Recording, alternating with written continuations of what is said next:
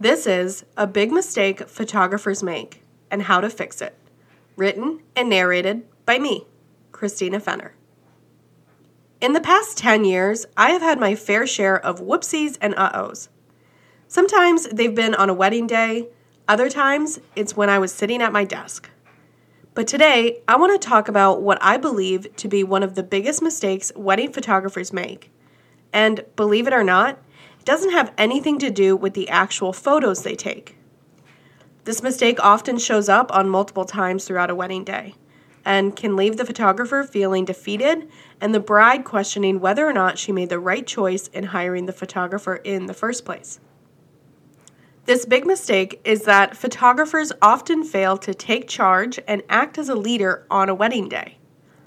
This is a mistake that I have definitely made, and one that I have to consciously remind myself of during my pep talk in the Dunkin' drive through on my way to every single wedding. As a wedding photographer, you are actually and possibly unknowingly the gatekeeper of time. You are the one that decides what happens and when. Does the DJ do this? No. Caterer? No. Not even the bride? No, it's totally you. Don't believe me? Think about the last horror story you heard about a two hour long cocktail hour because the wedding photographer disappeared with the wedding party for an ungodly amount of time, leaving the starving guests checking the clock every five seconds. This is exactly what gives wedding photographers such a bad rep for not being time sensitive and adhering to timelines.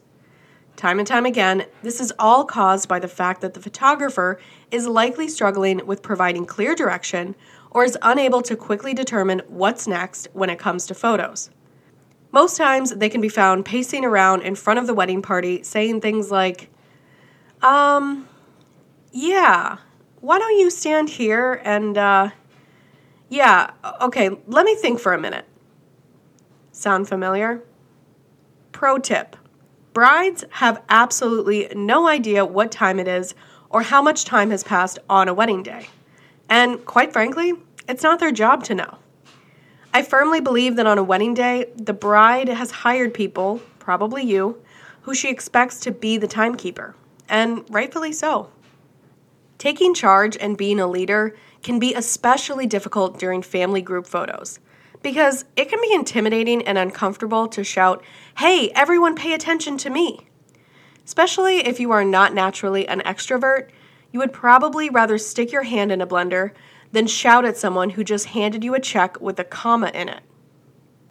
Guys, I get it, but I promise you, with 10 years and counting, trust me when I say that on a wedding day, people, especially the bride, want to be told what to do. They need someone to step up and move that train along. And that, my friend, has to be you. And unless you weren't aware, this does not fall under the wedding planner's job description. I struggled with this for a few years. I felt weird about bossing people around, telling them where to stand or what to do. But that was exactly what I needed to do.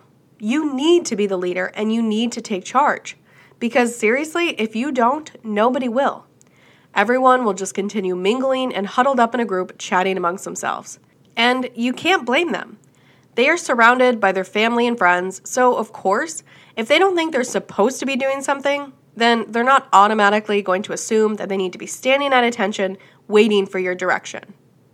One wedding that I was at way back in my early years, I was really struggling to get through some group shots. Half of the group was shit faced, no one was listening to me, and we were 45 minutes behind schedule. Then suddenly, an angel from God, I mean, a type A Aunt Jean, came scooting over and whipped these boys into shape. She wasn't rude at all, but she was affirmative.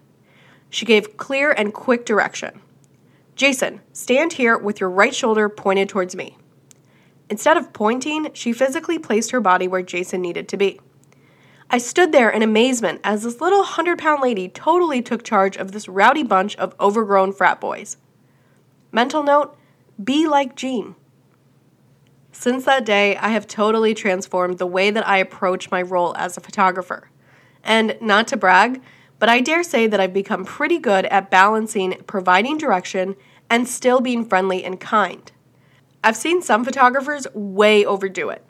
They become drill sergeants, and people listen because they're afraid that the nice lady might have a mental breakdown if they don't. I have cried during family formals before because I was so frustrated. But I've learned that being patient, keeping your shit together, and putting a smile on your face goes a long way. I have found that complimenting someone when they're doing something correctly, like standing at the correct angle, is a great way to have everyone do the same. If I'm looking through my camera and I say, Grandma, you're looking great, nice job, everyone look how Grandma is standing.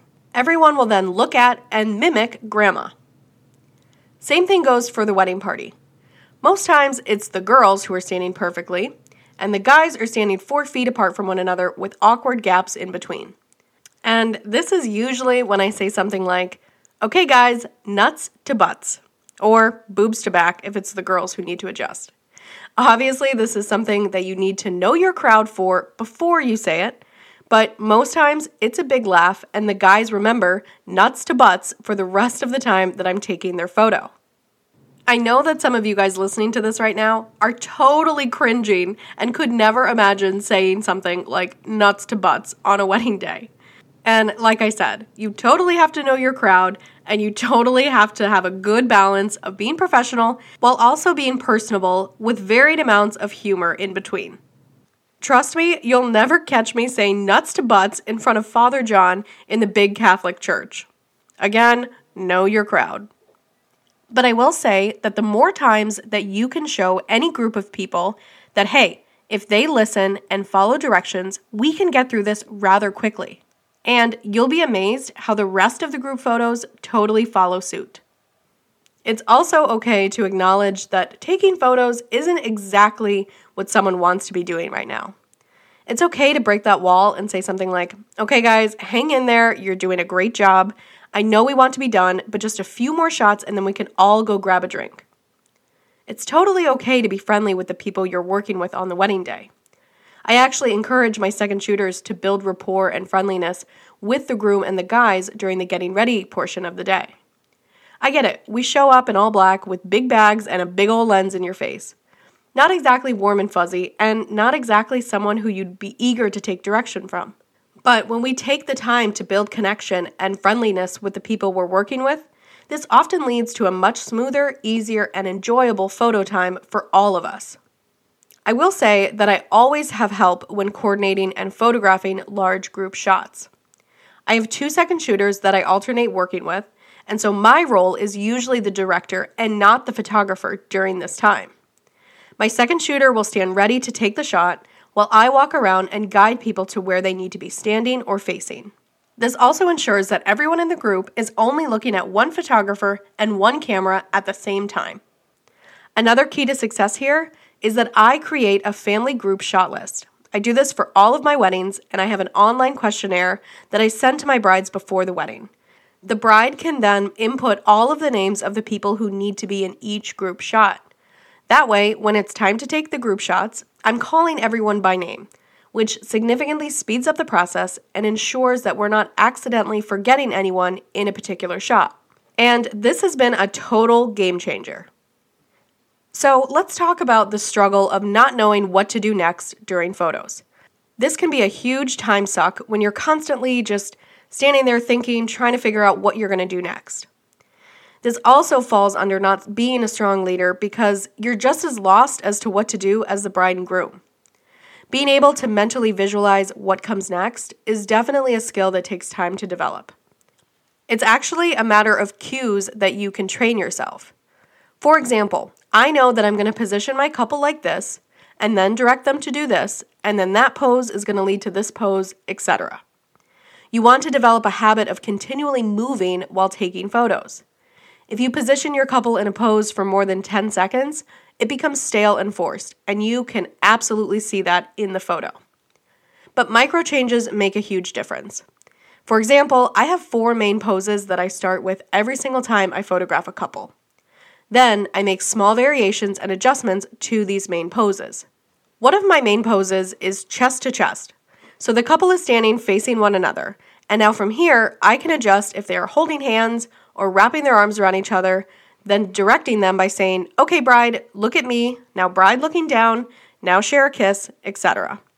Lots of different variations and shots, but the couple hasn't physically moved out of my first main pose. Especially if the bride is in a big old dress, this is how you get a lot of variety in photos without having to move and reposition the couple every five seconds. It's also so important to continue speaking to the couple and praising them while you're photographing them.